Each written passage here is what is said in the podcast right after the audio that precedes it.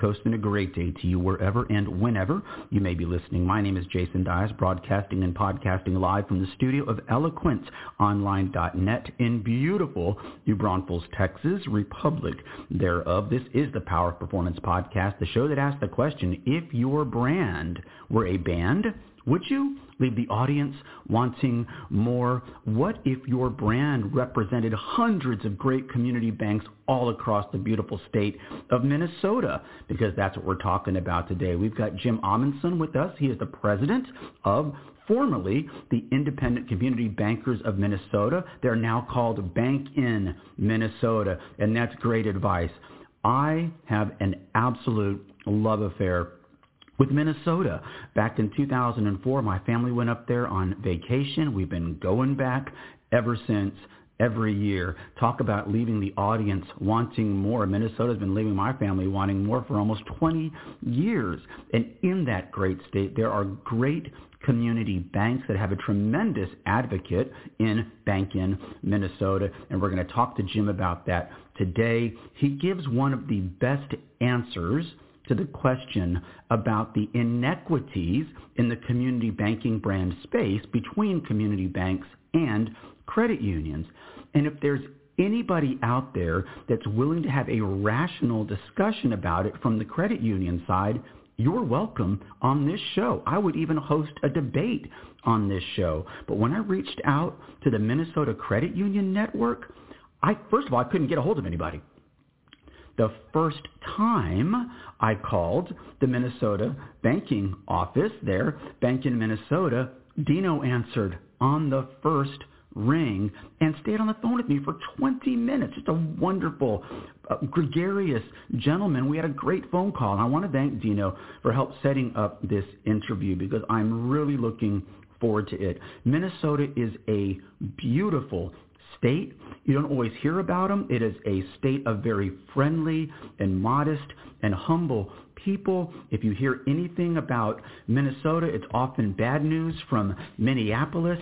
Let me tell you something. There is a lot more to Minnesota than Minneapolis, I assure you. And the great community banks that do business on Main Street, like I said, have a tremendous advocate. So we're going to talk to Jim Amundson. We're going up to Minnesota, and we're going to do it all right after this.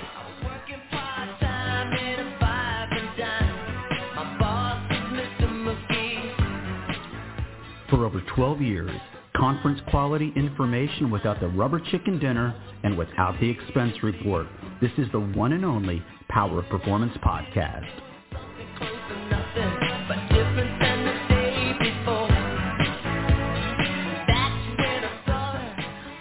Hey, Jim, welcome to the Power Performance Podcast. Hi, Jason. Great to be here. Thanks for having me. Yeah, it's so great to have you. We're excited.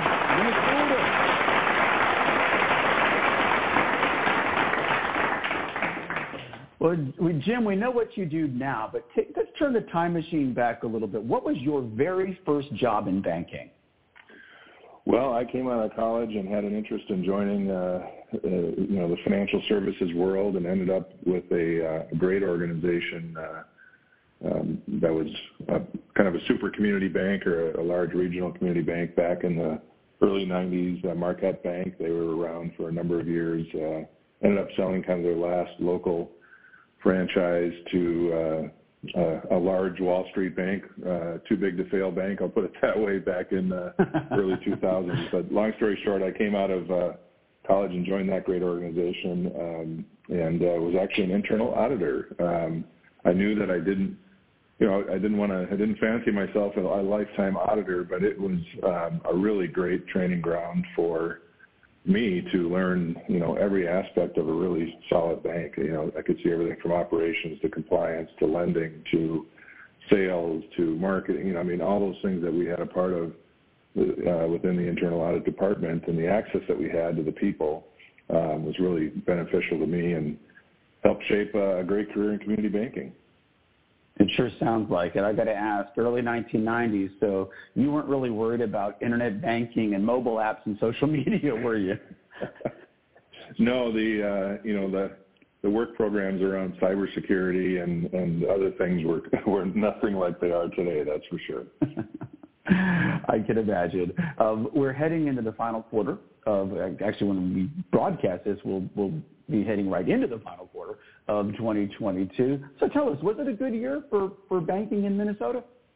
Yeah, I would say overall it has been a good year. Um, you know, kind of a, I would classify it as maybe a return to normal um, t- to a certain extent. twenty twenty and twenty twenty-one were no, for sure. you know, very unusual for a lot of reasons. Um, you know, very skewed numbers in terms of loan growth through the P P P and non-interest income and other things that were happening during that time period. But, um, you know, so if we look at more normalized numbers here, um, you know, I still see that, uh, you know, our banks, the fundamentals are there. They're still seeing some, um, I would say, more typical balance sheet growth. Um, to, you know, their deposit levels seem to be holding strong.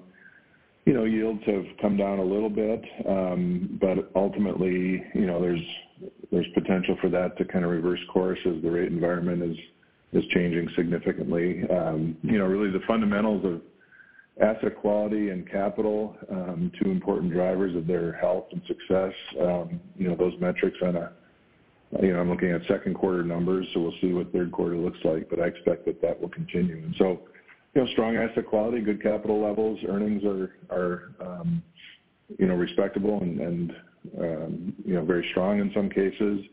Uh, loan growth, you know, again, kind of returned to more normal levels, but it's still there. I would say the only, you know, one area that's probably changed for most of our members um, is in the non-interest income area and, and the mortgage origination business. Um, you know, the refi market has pretty much been tapped out and, and dried up, you know, given some of the changes in rates. And, you know, the purchase market um, is certainly changing as well with the change on the rising rate environment.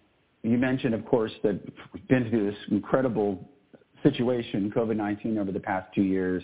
I've said this numerous times on the show, and I was excited to ask you about this. I'm convinced that without community banks, specifically community banks, not the big banks, the community banks, the banks that do business on Main Street, in towns all across this great country of ours, in towns all across Minnesota, Easter weekend, they figure out that P P P program.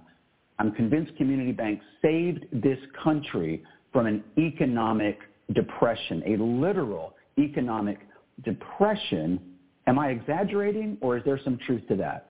I don't think you're exaggerating at all, and I, I don't I don't know that anybody can dispute it if they look at the data, um, and I don't hear very many, very many people trying to dispute it, but I, uh, over the last year, eighteen months, anytime I get a chance to address a group of our members, I usually include a, a sincere thank you on behalf of the people that may never thank them. But, um, you know, the stories of these these bankers coming in at, and, you know, working at two, three in the morning, hoping that they can get into the S B A portal that they needed to get into to take care of customers and non-customers. You know, these, these small businesses that have been with a larger bank, um, and couldn't even get through or could, could not get a phone call returned, didn't have a relationship with anybody at that large bank.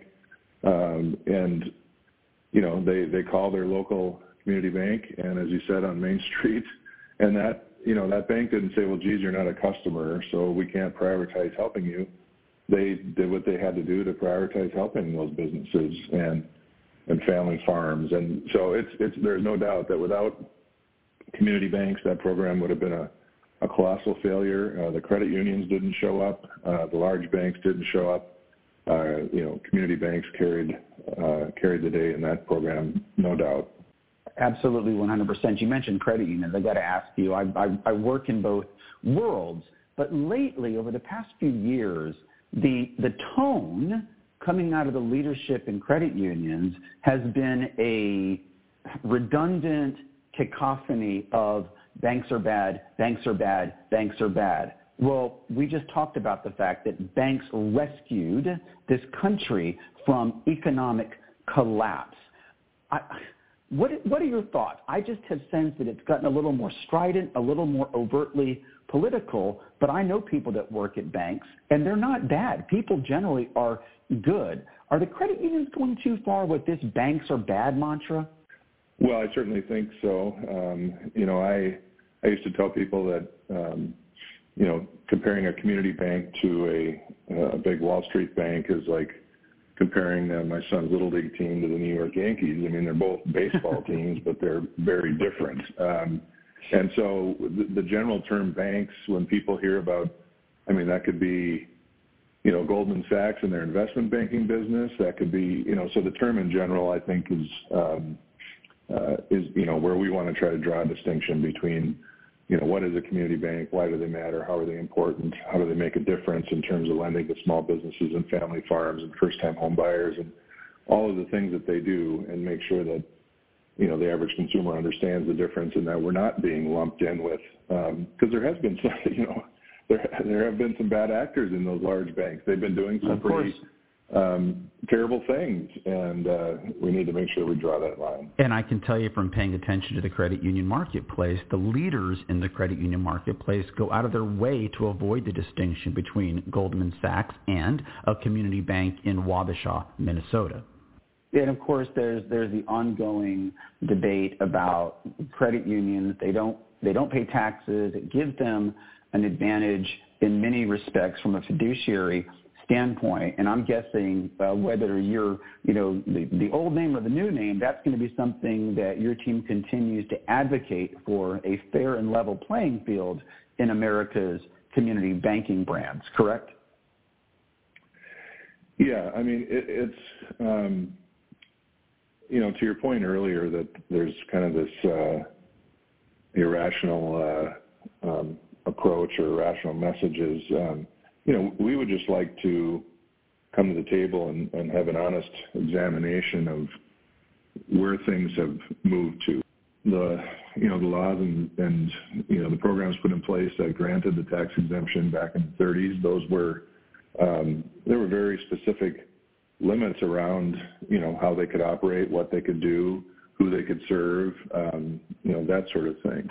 All those Most of those, uh, the vast majority of those restrictions or, you know, the things that they agreed to in exchange for this tax exemption have really been chipped away at and almost don't exist at this point. Uh, you know, the field of membership, the, um, you know, all those things that go along with, you know, granting them that tax exemption. In my opinion, they've moved away from that. They're, they're operating and functioning, um, you know, just like a, a full-service uh, commercial bank, and, and yet they enjoy, you know, in essence, of, in our state, about a forty percent advantage uh, on their earnings and on their pricing to um, benefit themselves and, and continue to, you know, capture more market share by by benefiting from that tax exemption, and nobody wants to even talk about it.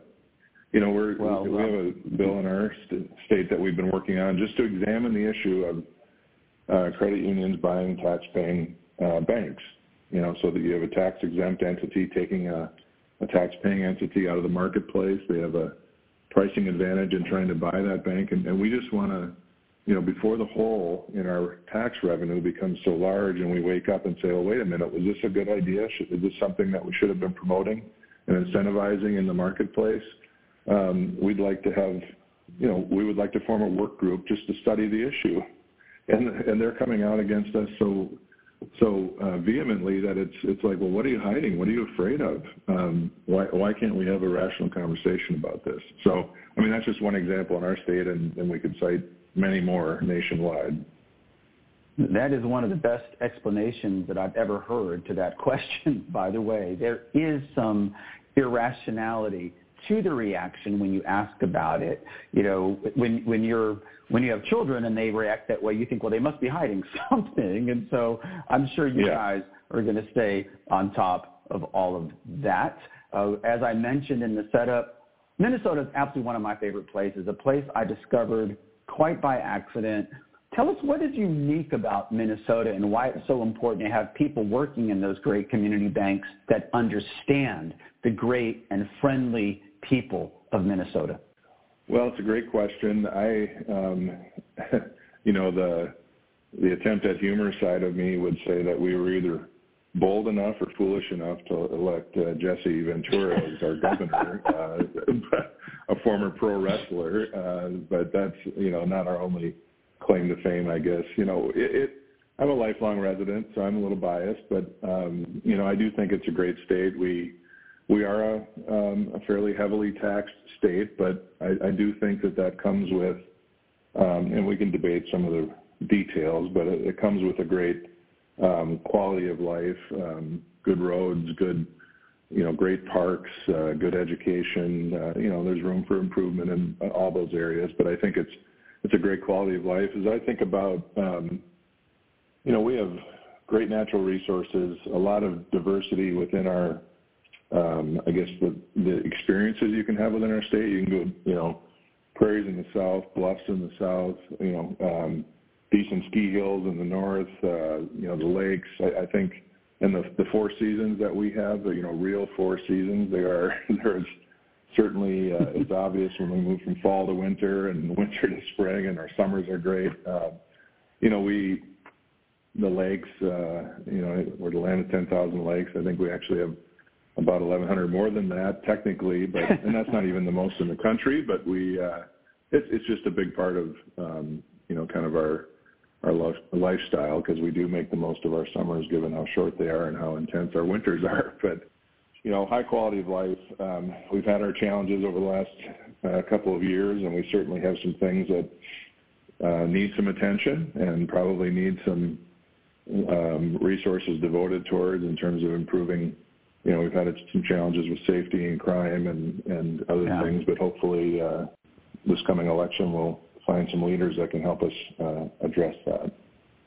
I sure hope so. It is a it is a beautiful place. I am looking at a picture that I had posing with a beautiful real bald eagle at the Eagle Center down in Wabasha, and my wife is convinced yeah. I'll have the best zoo, the best zoo in the country in Minneapolis. So if you're you're looking for a vacation destination, a place that you've never been, trust me, folks, you, you will you will not find a more friendly group of people, and it's hard for me as a Texan to admit that, than the wonderful folks up in Minnesota. Well, hey, listen, I know you're a busy guy. I know you're hard at work, but nobody works twenty-four hours a day. When you're not at work, what kind of things do you enjoy doing? Well, some of the things I just mentioned. We do have a, a small cabin on a, a small lake. We uh, love to spend time there as a family. Um, certainly, uh, I am a golfer. Our, uh, our whole family loves to golf, so we, there's a, a small uh, municipal course up there that we spend some time at, so that's uh, something we enjoy doing. I'm, I'm a big reader. I do love to sit down with a good book. Um, you know, I'll read all sorts of things, uh, try to learn something uh, or be learning something every day. Uh, my wife and I love to, we have a great restaurant scene here in the Twin Cities metro area, so we love to try new restaurants and, and good food and, you know, food we haven't had before. So I don't know, that's kind of a big part of, you know, what takes up time outside of work. But um, I'm really, you know, I love this role and I love this, you know, being an advocate for community banks, and it is a, definitely a more than full-time job, and, and I enjoy doing that.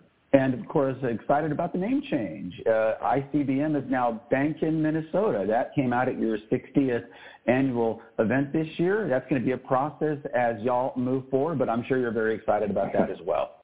We are. We're very proud of it. Um, very excited to represent that brand. And to some of our points earlier, we have, uh, back in nineteen sixty-two, our original articles of incorporation uh, referenced us being a, a voice to the public in general, and, and that has been a, a board priority that we've been working on. Um, and we had some, you know, we got some good professional advice that indicated, you know, to try to do that, to be a more public voice with um, a brand like I C B M might be a challenge. And so we, uh, we're going to go out um, with this brand and help us talk about some of these issues and, and inform people and educate people on, again, why are, how are community banks different? You know, what is a community bank? Uh, how do they, how are they different from credit unions? I talked to, you know, countless lawmakers that, you know, you would think if they're either in D C or at our state capitol that they would kind of know the lay of the land, but they don't. Um, Uh, they they have no idea that they don't pay taxes.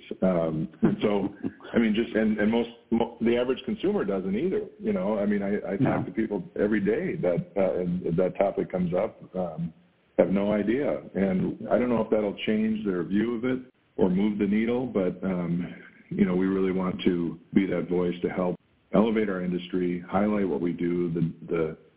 You know, the people that I represent, the banks that I represent are terrific people, and they do good deeds in their communities every single day. And they're not, they're a humble group. Uh, they don't, they don't shine the light on themselves um, very much, if at all. And, and we want to be the group that, you know, shines that light on them and tells those stories and helps, you know, gives them the tools to um, elevate themselves in each of their communities and, you know, work on resources for consumers, whether it's financial literacy or other topics, that we can be a, a trusted source for good advice, uh, for the uh, answers to the questions that they have about, you know, their first home loan or saving for uh, college or whatever it might be, that we can we can be that uh, trusted source for them, and that they're, you know, right around the corner and very accessible to them, and they can talk to a human being. But it's going to be a great brand as a trade association and for our members, and something we can be proud of, but we really want to bring it to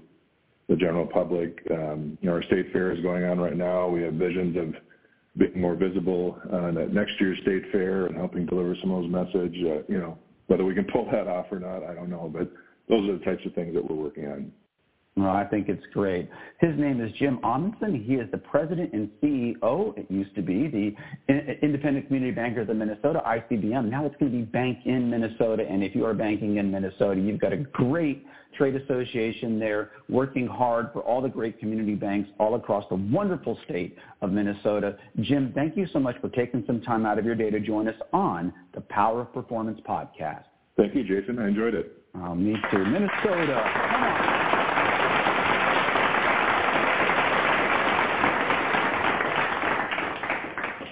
Well, I knew we were going to run a little long today because I was so geeked up about having Minnesota on the show. I want to thank again Dino and Beth for helping put this together. And I'm just going to tell y'all straight up, I used to be very ambivalent about the whole credit union taxation thing, but I'm not as ambivalent as I used to. to be. When you've got Penn Fed Credit Union buying a ten million dollars Learjet, when you have these credit unions purchasing these bad banks, this is not financial equity that the credit unions always talk about. And I'm looking forward to having further conversations with my friends in Minnesota, because the credit unions have become very strident and very political. They want to see the marketplace as this bifurcated marketplace. Well, I spent a lot of time in credit unions, and I know how to beat them, and I would love to help the community banks of Minnesota tell the people in Minnesota the truth about how credit unions are operating with an unfair advantage when it comes to taxation, but worse than that, how they are wasting the member owners' money on a lot of things that have absolutely nothing to do with the fiduciary role that a credit union is supposed to play in the lives of its member owners. So now you know. And once again, if anybody at the Minnesota Credit Union Network knows how to answer a phone or return an email, you want to come on and respond, happy to have a debate here, happy to host a debate right here. I won't hold my breath. Thank you so much for listening to the Power Performance Podcast. My name is Jason Dyes, and until next we speak, we'll talk to you all next week. Take care. And of course, we got to get out of here with some Earth, Wind, and Fire. For twelve years, we always play at our first show in September.